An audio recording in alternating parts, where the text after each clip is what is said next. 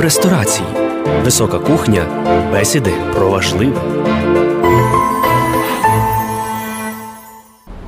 Вітаємо слухачів і глядачів Львівського радіо. З вами отець Павло Дроздяк і я запрошую вас на нашу літню терасу ресторації життя. Сьогодні в нас прем'єра, адже сьогодні справді в нас на нашій літній терасі є перші гості, ті, які сьогодні допоможуть нам відчути смак на вершині неба. Саме сьогодні з нами є пан Ігор Яскевич, е, справді особлива людина, яка зовсім недавно підкорила одну із найбільших вершин світу Еверест, власне. І його похресник, отець Петро. Пригадуєте, в наших програмах ми говорили про цей дуже особливий зв'язок хресного і похресника. Ми говорили про цей дуже важливий вплив в житті людини, коли ти маєш доброго хресного тата або добру хресну маму. І це не є тільки застілля з кумами, а це є щось дуже і дуже особливе. І саме про цей аспект сходження на цю гору Еверест не матеріальний, але духовний. Ми будемо сьогодні говорити з хресним татом і з його похресником. Адже фактично це сходження а, відбувалося разом, коли е, пан Ігор е, сходив на вершину, долаючи ті чи інші перешкоди. В той час його похресник, отець Петро, е, сходив на іншу вершину, на вершину духовності, і просив Господа Бога, щоб ця зустріч на вершині відбулася. А яка може найбільше відбутися зустріч на вершині? Ми знаємо з історії святого Писання, що гора це була завжди особливим місцем спілкування людини з Господом Богом. Ще на початку виходу із єгипетської землі Мойсей, який спілкувався з Господом Богом віч навіч, на горі пережив присутність Бога. І відтак гора завжди ставала тим місцем, де людина зустрічається віч навіч з Богом, долаючи цей шлях знизу до гори. І саме сьогодні ми будемо говорити про цей духовний аспект цієї мандрівки, сходження на цю гору Еверест, але не так сходження, як і повернення додому. І сьогодні з нами ділиться пан Ігор і його похресник, отець Петро.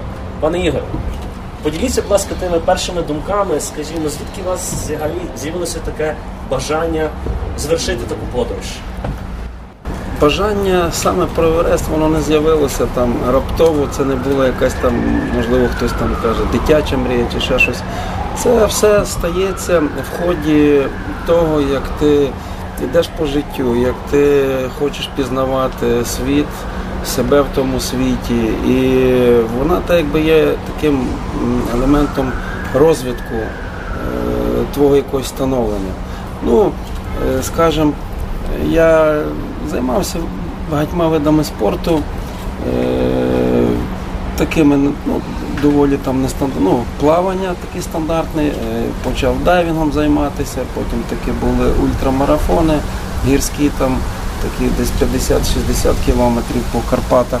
От. І в тому всьому е, я десь хотів знайти відповідь, ну для чого я це роблю, для чого я біжу марафон 60 кілометрів, для чого я там на велосипеді їду там 100 кілометрів, для чого я там пірнаю, там я пірнав на 70 метрів. Я не міг зрозуміти. І, Тобто я розумів, що щось там іде якесь накопичення якихось знань, але думаю, але вони якісь не об'єднані. І мені здалося, що якраз, мабуть, настав час, щоб ці знання об'єднати, ці е, е, здобуті е, навички. І все ж таки, напевно, в тому всьому є якась інша ціль. І, і об'єднавчим, напевно, міг би стати такий проєкт у вигляді сходження на Еверест. Тобто це мені вже з часом така відкрилося таке розуміння. От. Перед тим були ну, Карпати, звичайно, потім там два роки тому був Монблан, і потім там Кіліманджаро, там Арарат, там вулкан Охозден Саладо в Чилі. От. І десь я дозрів, напевно, був в першу чергу до Евересту треба дозрівати морально. Е, дозрів морально, що я, мабуть, готовий до цієї гори і до цього випробування. От. Е, ясно, що було процесом пошук з ким йти, тому що в такі е, випробування ну, з будь-якими людьми не підеш. Ясно, що був пошук професіоналів. На щастя, вони є в Україні. Є люди, які вже зараз були чотири рази на вершині світу. Валентин Сіпавін, такий український альпініст. І так, так якби зліпилася у нас команда однодумців. Там, якщо буде бажання, потім розповім, хто був членами команди і так далі. І ось е, е,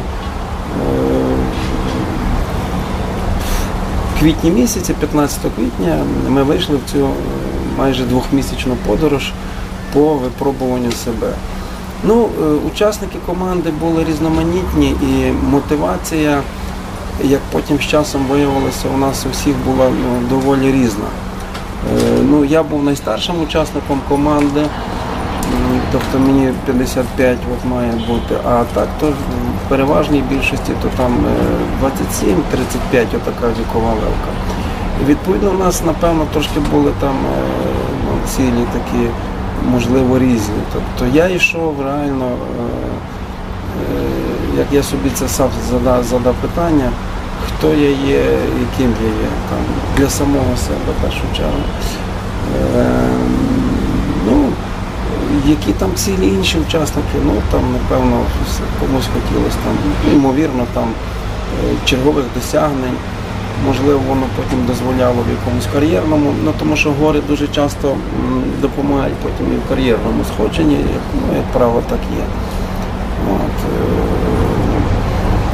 Е, і е, ну, так якби ціль цілої подорожі це було е, пройти ці випробування, бо фактично гора випробовує тебе ну, практично там з перших днів. Тобто це і умови перебування, там той побут, який абсолютно відмінний від того, до якого там ми дійшли вже тут е, в комфорті, в теплі. Тобто це зовсім інший побут. Це і до умов харчування, і, і до умов, е, скажімо, навіть е, психологічної якоїсь там, знаєте, сумісності, тому що йдеш з людьми, з якими йдеш так якби вперше, і з ними треба бути протягом там 50 днів. Очі очі, лице в лице, і це має бути ну, колосальна там і сумісність психологічна і так далі. От. І так ми з 15 квітня до 23 травня це був такий період, ну, з точки зору такої технічної, це був період акліматизації. От.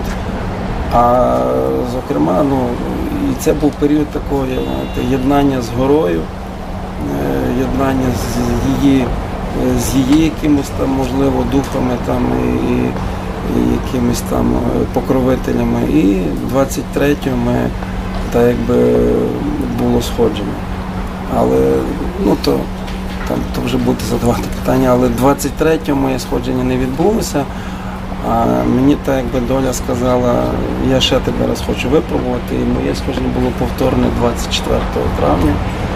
І на вершині був е, рівно в 2 годині 45 хвилин ночі там за непальським часом.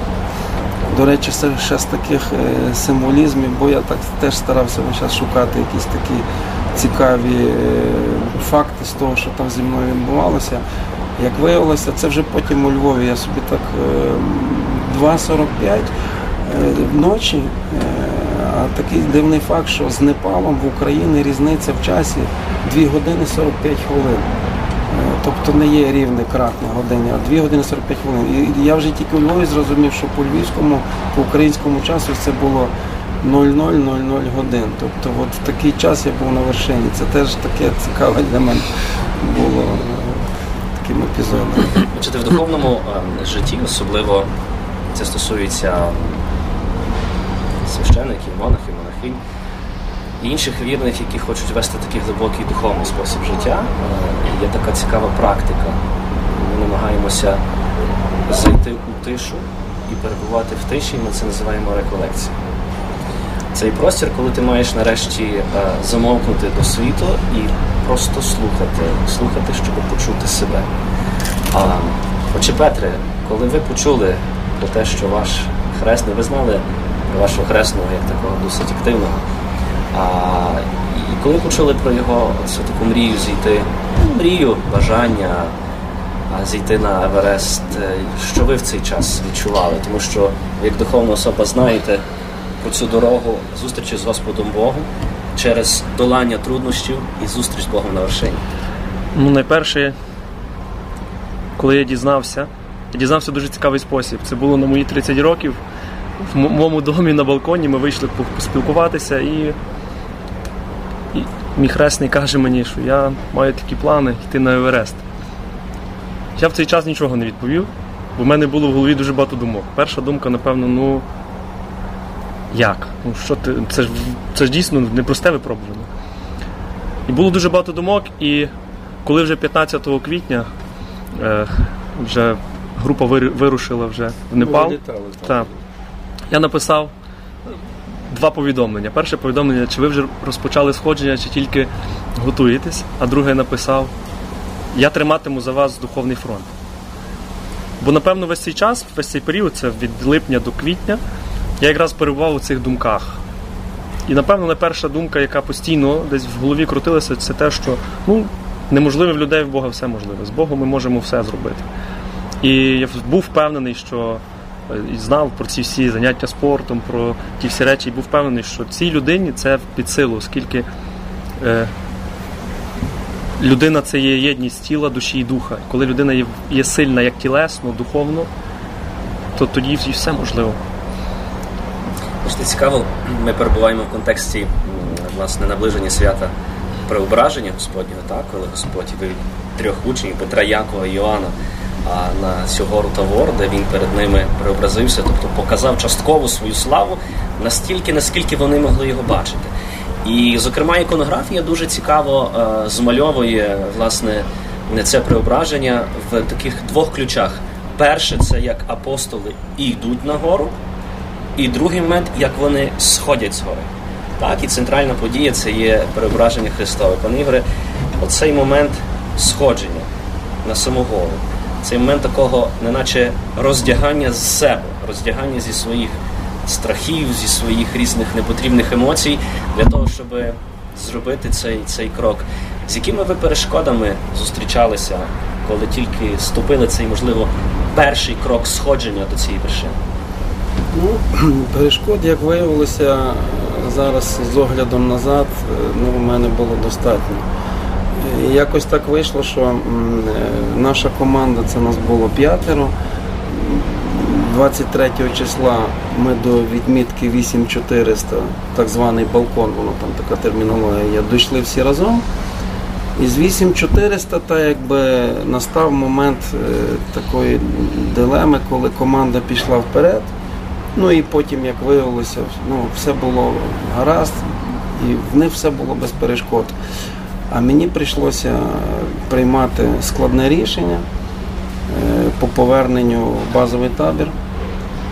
Е, і з цього моменту так якби наші долі ну, так якби розділилися. Команда пішла вверх з нашим керівником, а я пішов вниз. Як ви прийняли це рішення? вниз? Е, Ну, це напевно ну, воно не відразу прийшло. Спочатку було таке ще, можливо, не до кінця обдумане рішення. Тобто я сказав ну, помічнику, бо це непальські такі помічники, шерпи їх називають.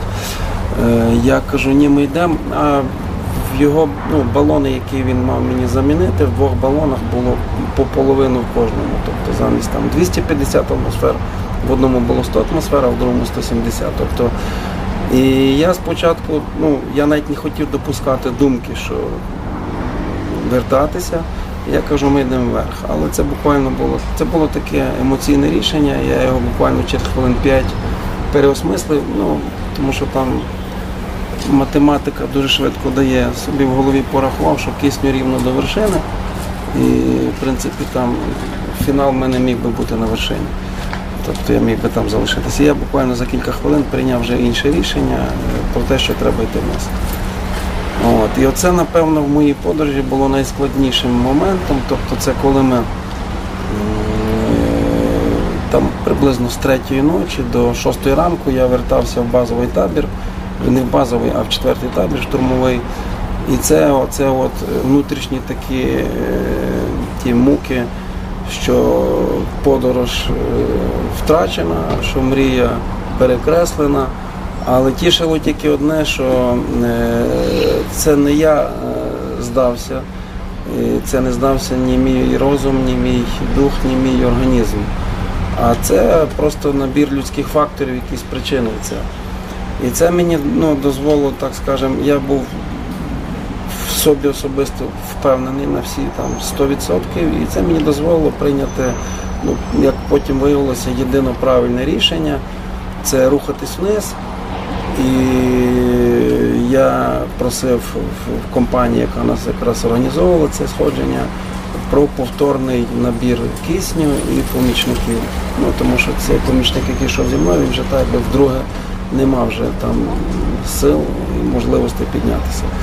І скажімо, е, ну бо я мав один аргумент. Кажу, ви розумієте, що ви, мені перекреслили мрію. От, і це було перше таке потужне випробування, яке, е, ну як потім виявилось, е, я пройшов успішно. Тобто дали мені нові балони з киснем і нового помічника. І ми 24-го пішли вдруге.